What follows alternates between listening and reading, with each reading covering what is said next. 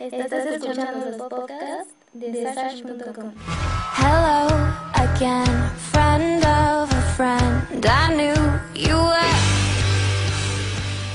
Hey gente, ¿qué tal? ¿Cómo están? Sean bienvenidos una vez más a esta segunda temporada de mi podcast Spoilers. En esta ocasión vamos a hacer un especial 3 de Star Wars y en esta ocasión muy en particular les voy a decir por qué la nueva saga, los episodios 7, 8 y 9, son la peor trilogía de Star Wars y por qué a mí en lo personal no me gusta para nada.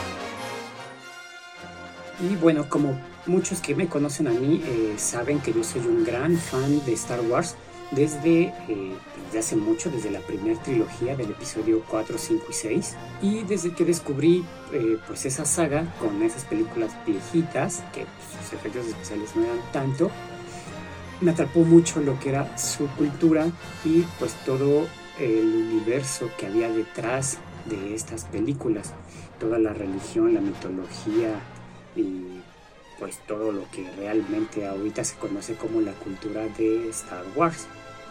Entonces les voy a platicar eh, de unos cuantos puntos en el que eh, pues les voy a decir mi muy particular punto de vista de por qué yo considero que esta es la peor trilogía de toda la saga y obviamente les estoy hablando como un fan de toda la saga del principio desde las primeras películas el episodio 4, 5, 6 Eh, también me volví mucho más fan con la trilogía de pues el episodio 1, 2 y 3 y este no solo me quedo con las películas como mucha gente lo hace, que dice que son fan de Star Wars y que solo han visto las películas y que obviamente dicen que lo mejor de toda esta saga son las nuevas películas.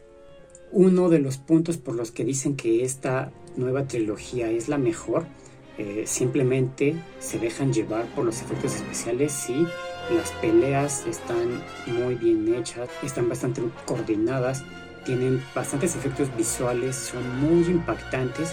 La historia, eh, pues ahorita voy a hablar de eso, pero eh, por ejemplo, para gente que no está tan metida en lo que es el universo de Star Wars, en toda la historia y en toda la mitología, agarrar esta nueva trilogía, eh, ver solo ese pequeño pedazo de, de Star Wars con esos efectos especiales y con esas este, peleas que realmente eh, pues son artes marciales, pues sí se pueden impresionar un poquito, pero bueno, yo les voy a decir en esta ocasión por qué yo considero que eh, son basura. Obviamente, eh, pues no estoy criticando eh, las películas, pues en realidad son buenas, tienen bastantes puntos buenos, como lo acabo de mencionar precisamente, sus efectos especiales son buenísimos. Las peleas, todas las secuencias de acción que podemos ver en, en esa nueva trilogía, eh, realmente son muy buenas. Eh, se sacaron algunos poderes los usuarios de la fuerza que pues sí realmente son buenos y sí son impresionantes yo no estoy diciendo que las películas como tal sean eh, pues una porquería porque sí están rescatables y pues desafortunadamente ya son parte de la saga parte del universo que pues son canon y pues ni modo, ¿no? Nos tenemos que quedar. Pero como cualquiera puede decir, eh, tienen sus puntos buenos, tienen sus puntos malos. En esa ocasión yo le voy a decir eh, todos los puntos malos que tienen. Para mí, obviamente, les recuerdo que hablo de mi humilde opinión. Eh, la opinión fundamentada de un fan de hace años de Star Wars y que no solo he visto las películas, he leído cómics, novelas y he hecho mucha investigación en internet. Y pues bueno, aquí les van mis puntos de por qué estas películas son malas. Estás escuchando los podcasts de Sash.com. El primerito es que ah, yo siempre odié que Disney comprara estas películas. ¿Por qué? Ok, sí, Disney tiene la capacidad de hacer cosas muy buenas, pero no son creativos desde hace muchos, muchos, muchos, muchos, muchos años, ¿cuál ha sido la fórmula de Disney para hacer eh, películas exitosas? Pues sí tienen, eh, no sé, eh, dibujantes en aquellos tiempos o gente de efectos especiales en estos tiempos que conocen muy bien de tecnología, de efectos visuales, pueden adaptar historias a pues estos tiempos que pues realmente les quedan bien a sus escritores, pues sí, digamos que son un poquito creativos. Pero, ¿qué es lo que Disney siempre ha hecho? Ha comprado o ha robado o ha plagiado historias que ya existían antes y lo único que hace es cambiarles un poco, darles un giro y eh, pues decir que crearon un producto nuevo, que realmente no es nada nuevo. Es algo que ya habíamos visto antes y que eh, pues simplemente lo hicieron mejor con toda esta gran capacidad de inversión que tienen. En este caso de Star Wars, todos los fans saben y los que no son tan fans me imagino que ya deben de haber escuchado que no solo es el periodo de 40 años que abarcan estas películas, sino que eh, existe algo que se llama el universo expandido de Star Wars, o que me parece que ahora lo llaman Legends. Eh, yo le voy a, decir, a seguir diciendo universo expandido porque pues soy old school y me gusta más cómo suena. Pero eh, bueno, el universo expandido de Star Wars abarca millones de años. Entonces, durante todos esos millones de años que ha existido la batalla entre el bien y el mal, entre los Sith y los Jedi y todo eso, no pudieron haber sido tantito originales los de Disney, hacer algo nuevo y haberse agarrado algo de la historia de, pues no sé, de cualquiera de esos años, pero ¿por qué continuar la historia, pues no sé, que ya vimos durante seis episodios, durante casi 40, 50 años? O sea, ¿por qué continuar eso? Y lo peor es aquí en donde les digo que Disney solo agarra cosas que ya existían y les cambia tantito y lo vuelve a hacer y lo mete como si fuera un producto completamente nuevo. Pero a ver, en las películas viejas estaba el imperio y la estrella de la muerte y pues obviamente los líderes del imperio que era eh, Darth Sirius, que era quien gobernaba toda la galaxia a través del miedo, ya sabemos, por el uso de la fuerza. Eh, no la fuerza bruta, sino la fuerza, el poder místico de la fuerza. Y entonces, ¿qué hicieron en esta nueva saga? Pues agarrarse, eh, pues otra estrella de la muerte, nada más la hicieron más grande y más impresionante, que ahora la estrella de la muerte no es una base espacial del tamaño de una luna, es un planeta que adaptaron eh, para convertirlo en un arma. O sea, todo el planeta es un arma que absorbe la energía de un sol para destruir muchos planetas al mismo tiempo. Algo que pues ya era la fórmula de la estrella de la muerte. La estrella de la muerte tenía capacidad de destruir un planeta, pero ahora se inventaron que este nuevo planeta, estrella de la muerte, destruye muchos planetas al mismo tiempo. O sea, ¿dónde está lo original en eso? Luego, ¿por qué regresar con el imperio? Si ya pasamos durante, eh, no sé, 30, 40 años viendo seis episodios peleando contra el imperio, ¿por qué nos vuelven a meter el imperio llamado ahora la nueva orden. O sea, sigue siendo el mismo imperio. ¿Para qué le ponen la nueva orden? Es los mismos herederos del poder. Eh, un disque Lord Sid. Eh, bueno, eso se veía en las primeras películas que no sabíamos quién era Snow, pero sabemos que este Darth Sirius es el que en las sombras, muy alejado allá por el borde exterior, es quien comandaba la nueva orden. Y lo peor de todo, se aparece, esta es donde realmente Disney no tuvo creatividad. ¿Por qué hacen que el imperio sea nazi? No me digan ustedes que cuando vieron el episodio 7, cuando todo el ejército estaba ahí formadito y estaban dando el discurso de que iban a lanzar el primer rayo de este nuevo planeta, Estrella de la Muerte, todos saludando, formados con las banderas y todo, o sea, no me digan que no era un ejército nazi, o sea, no se pueden inventar algo, realmente era tan necesario poner a los nazis en el espacio, Digo, por favor, eso, eso realmente es demostrar que Disney no tiene la creatividad para hacer algo nuevo. Ok, si no querían agarrar algo del universo expandido porque, no sé, no le pertenecen a George Lucas, George Lucas no se los vendió, o yo qué sé, que se inventen algo nuevo. O sea, algo en torno a Star Wars, cualquier cosa, una batalla en el espacio, ¿qué más da? Pero bueno, esa es la falta de creatividad de Disney en cuanto a Star Wars.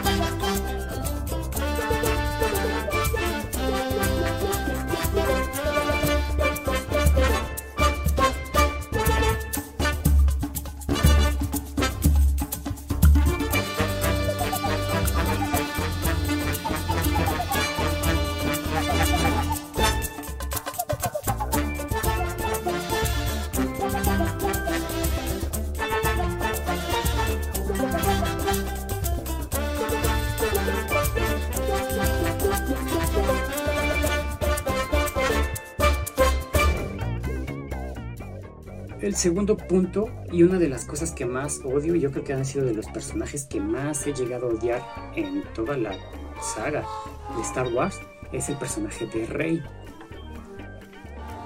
Al principio en las primeras dos películas te dejaban la duda de por qué Rey era tan poderosa.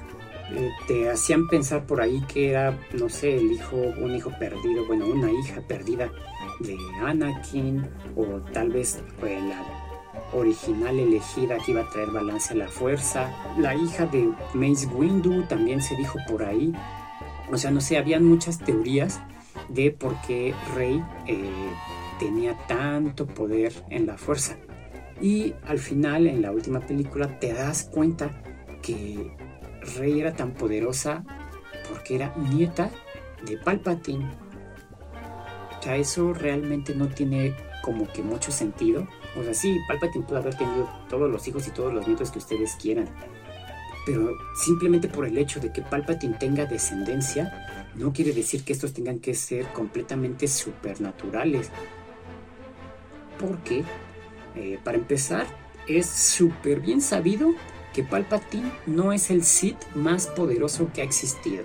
O sea, ¿era fuerte? Sí que era uno de los que mejor controlaban eh, la manipulación y los, eh, los rayos de la fuerza, sí, en eso tenía maestría, también en el uso del sable láser.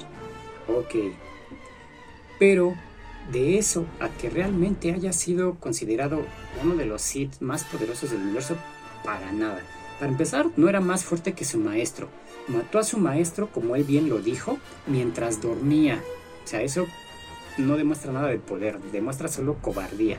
Y solo mató a su maestro porque eh, pues ya sospechaba obviamente de que Anakin le iba a quitar su lugar como aprendiz de Dark Plagueis. Y obviamente pues Sirius ya no encajaba en esa fórmula de la regla de dos y se tendría que haber muerto o no sé, no sé qué le hubiera pasado. Entonces, eh, pues que quede claro que Sirius no era tan poderoso, o sea, tenía poder sobre la galaxia, sí, porque tramó un plan que ni siquiera era de él. El plan para conquistar la galaxia fue puesto en marcha por su maestro Dark Plagueis. Él fue el que culminó el plan, el que logró conquistar la galaxia, sí, pero mil años antes ese plan ya se había comenzado a formular con Darth Raven. Entonces, eh, realmente no hay una explicación lógica para que Rey sea tan poderosa simplemente por haber sido nieta de Palpatine. Y luego, a ver, ok, es nieta de Palpatine. ¿Y sus papás qué? Se supone que sus papás escaparon de Palpatine porque querían ocultarla. Pero aún así, ¿no tendría que tener más poder el hijo de Palpatine o la hija de Palpatine que su nieta? Ok, el poder se saltó una generación. ¿Qué más da, no? sigue siendo para mí una justificación insignificante y que se sacaron de la manga para crear un personaje todopoderoso que nunca tuvo entrenamiento y ya tenía, o sea, ella vivió la mayor parte de su vida, toda su niñez, toda su adolescencia y no sé qué edad tenga, aislada en un planeta siendo chatarrera. Ok, sí, tenía condición y pues hasta ese cierto punto entrenamiento peleando con la lanza, porque pues era su propia sobrevivencia. Ella tenía que recorrer kilómetros y kilómetros para buscar desechos de naves, eh, de destructores y vender las piezas, cargar todas estas piezas, arrastrarlas. Y pues sí, ok, te genera resistencia y algo de fuerza, ¿no? Pero ella vivió toda la vida desconociendo la fuerza.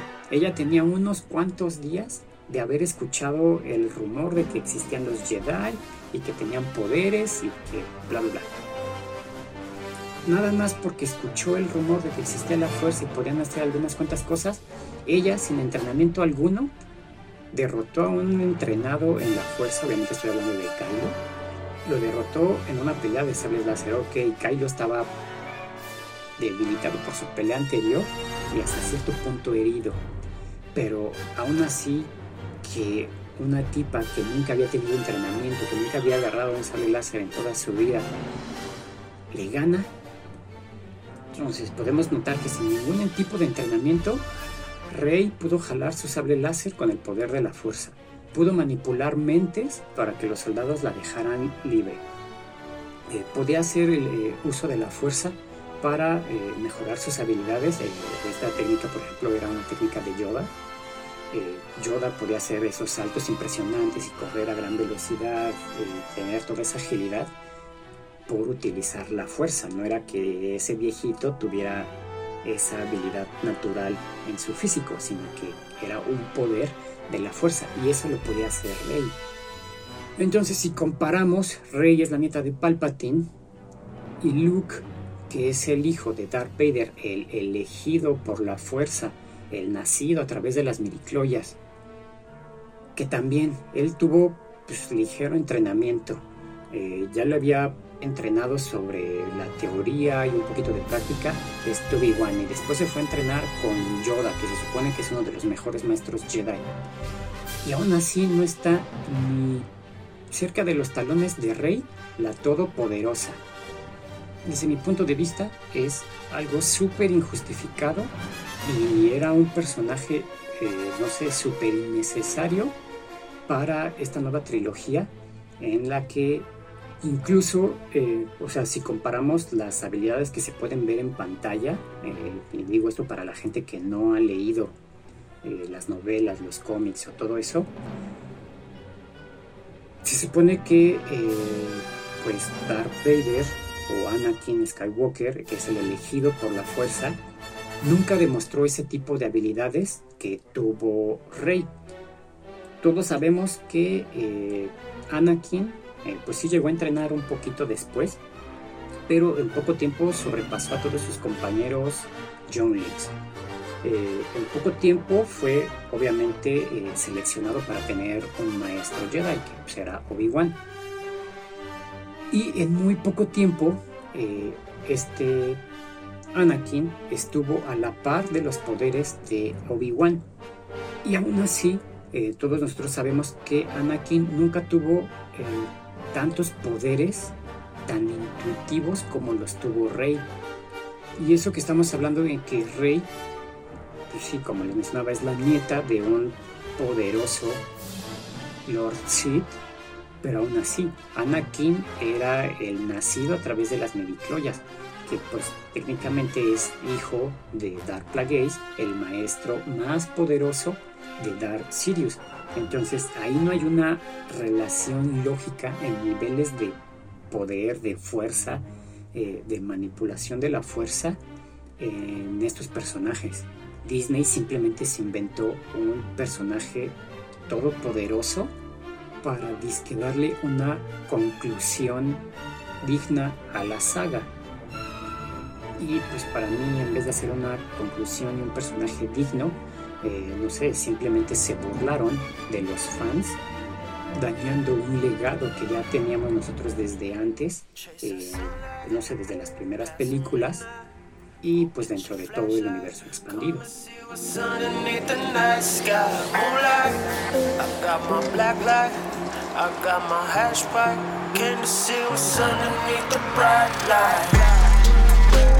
Settle up for some better luck, we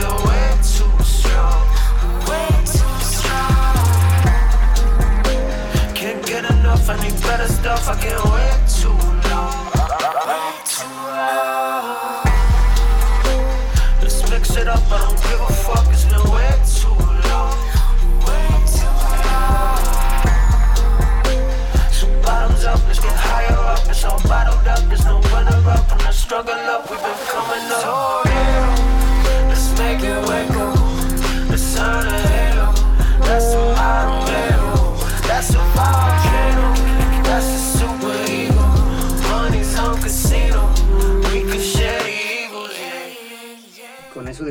Expandido, pues regreso al mismo punto en el que eh, Digo, si se querían crear un personaje tan poderoso o querían demostrar tantos poderes o tanto uso de la fuerza, ¿por qué no se agarraron otro fragmento de historia? Por ejemplo, eh, regreso a lo mismo en el episodio 10 de spoilers, eh, el triunvirato Sith.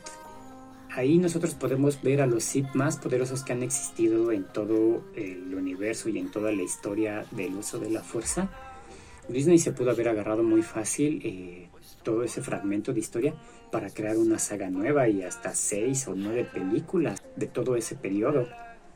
O si se querían crear un personaje tan poderoso, simplemente pudieron haberse salido del periodo del imperio y, no sé, agarrar, eh, agarrar o inventarse ellos una batalla aislada en el universo en el que surgiera un personaje tan poderoso para que no lo comparáramos con sus contemporáneos como pues sería Darth Sirius o Anakin o incluso Luke Skywalker.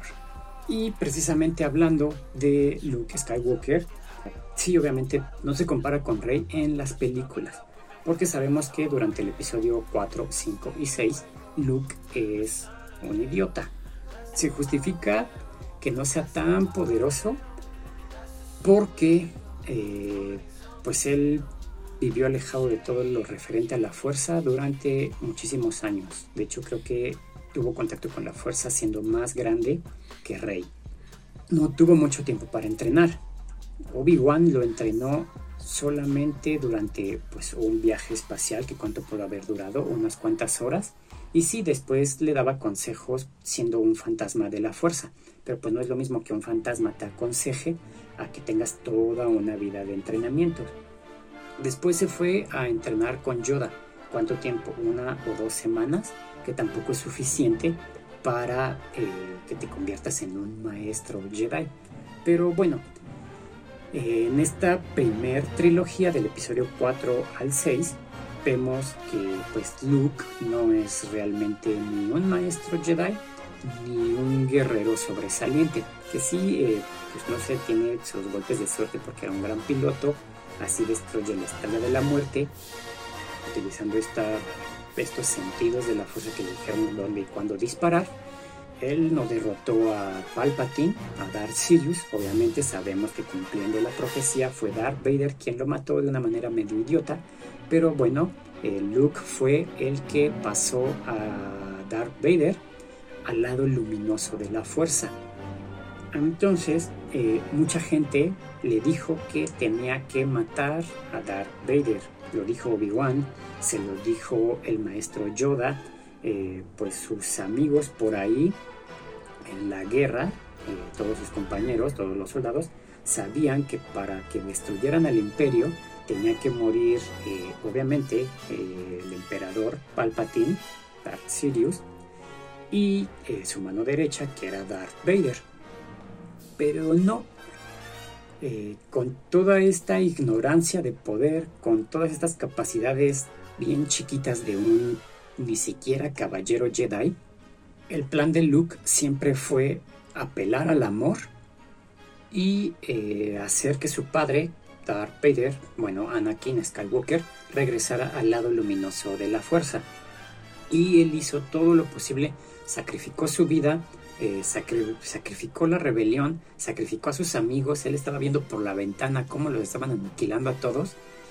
Digo, tampoco eran sus amigos así como que de mucho tiempo, cuánto tiempo les gusta que haya pasado con ellos, algunos cuantos meses, tal vez un año, con eh, Han Solo, Chewbacca, eh, obviamente la princesa Leia, por la cual tenía sentimientos medio encontrados, porque sabemos que en las primeras películas como que querían algo, pero después él sospechaba que era su hermana y no lo supo realmente hasta la última película. Pero bueno, está por sacrificar a todos sus amigos en la guerra. Eh, en el momento en el que pues todos ellos se mueran, no va a haber nada que, que destruya la segunda estrella de la muerte y va a destruir la luna de Endor en donde está su hermana, la princesa Leia. Y aún así sacrificó todo eso apostando a que podía regresar a Darth Vader al lado luminoso de la fuerza. Y pues le salió bien, porque Darth Vader se pasó al lado luminoso, volvió a ser Anakin. Eh, Anakin mató al emperador más o menos, porque pues ya sabemos que tanto en el universo expandido como en la nueva trilogía chafa, eh, el emperador sigue vivo, pero eh, Luke Skywalker hizo todo esto por recuperar a su padre. Y en esta nueva trilogía ponen a Luke Skywalker como todavía un mayor idiota en el uso de la fuerza. ¿Por qué? Para empezar, lo vemos ya como el único maestro Jedi. Eh, sabemos que en el universo expandido Luke Skywalker eh, siguió entrenando con los fantasmas de la fuerza de todos, de Obi-Wan, de Yoda, de Anakin. Se encontró eh, holocrones tanto Sith como Jedi, pergaminos, templos y todo. Luke Skywalker absorbió muchísimo conocimiento y se hizo muy, muy poderoso tan poderoso que podía correr casi a la velocidad de la luz, lanzaba rayos eh, de la fuerza muchísimo más poderosos que el emperador Darth Sirius. Podía este, conectarse telepáticamente con todos los demás maestros y caballeros Jedi eh, distribuidos por la galaxia. Y pues bueno, eh, de todo eso lo platiqué en el episodio 5 de este podcast. pero bueno, en el universo expandido Luke Skywalker se hace uno de los maestros Jedi más poderosos de la historia. Sí, está, está, está muy cabrón. Y en esta nueva trilogía de Disney vemos a un, a un Luke Skywalker todo idiota que los únicos poderes que realmente impresionan durante esta nueva batalla es cuando manda su espíritu, una proyección astral de él, eh, a salvar a los últimos rebeldes cuando se pelea contra Kylo Ren. Primero le empiezan a disparar todas las naves y cuando se dan cuenta que pues o fallaron o no le dieron o los esquivó, yo qué sé, se baja Kylo y quiere pelear con él. Entonces eh, lo empieza a atacar con el sable láser y vemos que realmente no logra darle ni un solo golpe a Luke Skywalker. Y tú piensas, ah, bueno, pues sí, ya era hora de que Luke se viera bien en pantalla.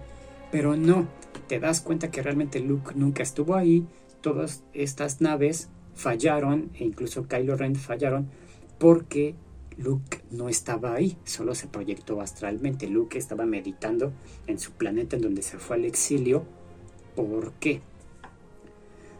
Porque él, que se nombró a sí mismo maestro Jedi sin realmente ser pues, un maestro, porque no tenía habilidades muy impresionantes.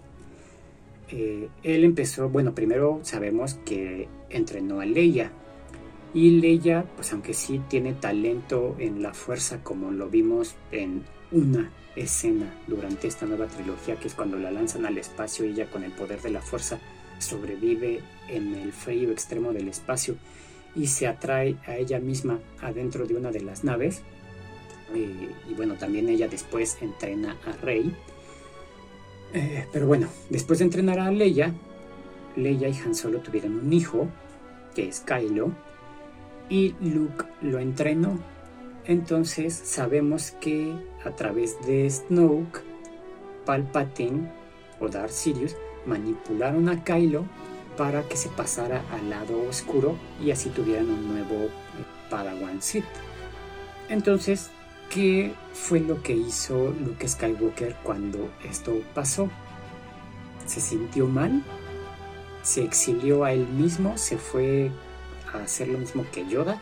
¿A irse a un planeta súper alejado en donde nadie sabía que él existía? ¿A meditar sobre la fuerza? Porque su único sobrino, su único padawan, se había pasado al lado oscuro.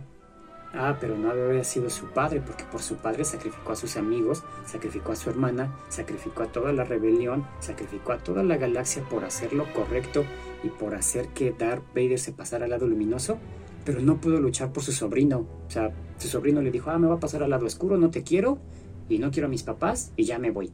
Y lo dejó irse, o sea, no hizo nada realmente para que Kylo eh, pues regresara al lado luminoso, o sea, no regresó a combatir a la rebelión, no intentó perseguir a su sobrino.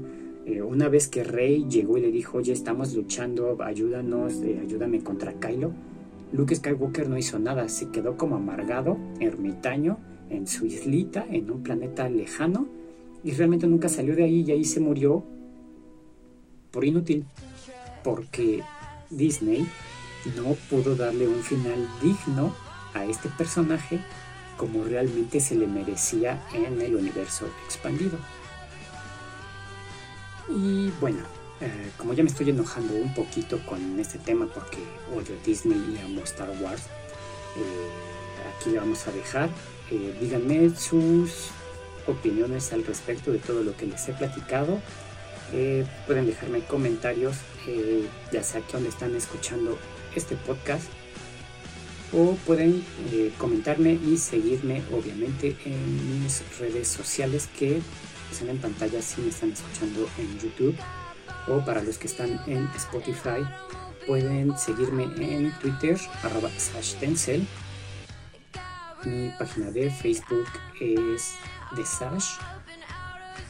O en Instagram como el Sash compártame su opinión eh, sobre eh, todo lo que les acabo de decir.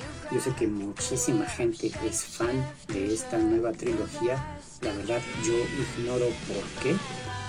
He conocido unas cuantas personas que defienden esta saga, pero me he dado cuenta que no son fan de todo el universo Star Wars. Les gusta ese cacho de películas, les gusta la 7, la 8 y la 9. Las demás les parecen domingueras, nunca han leído un cómic, nunca se han metido a Wikipedia a leer sobre alguno de sus personajes favoritos. Entonces para mí eso no es un fan. Te gustan unas películas domingueras y punto. Eh, les repito, no estoy diciendo que las películas sean malas y que obviamente tampoco estoy diciendo que Disney produzca porquerías. Simplemente eh, les comento y les doy mis razones de por qué esta nueva trilogía que corrió a cuenta de Disney eh, no me parecen buenas a mí. Y pues bueno, coméntenme en donde quieran. Hasta luego. Bye.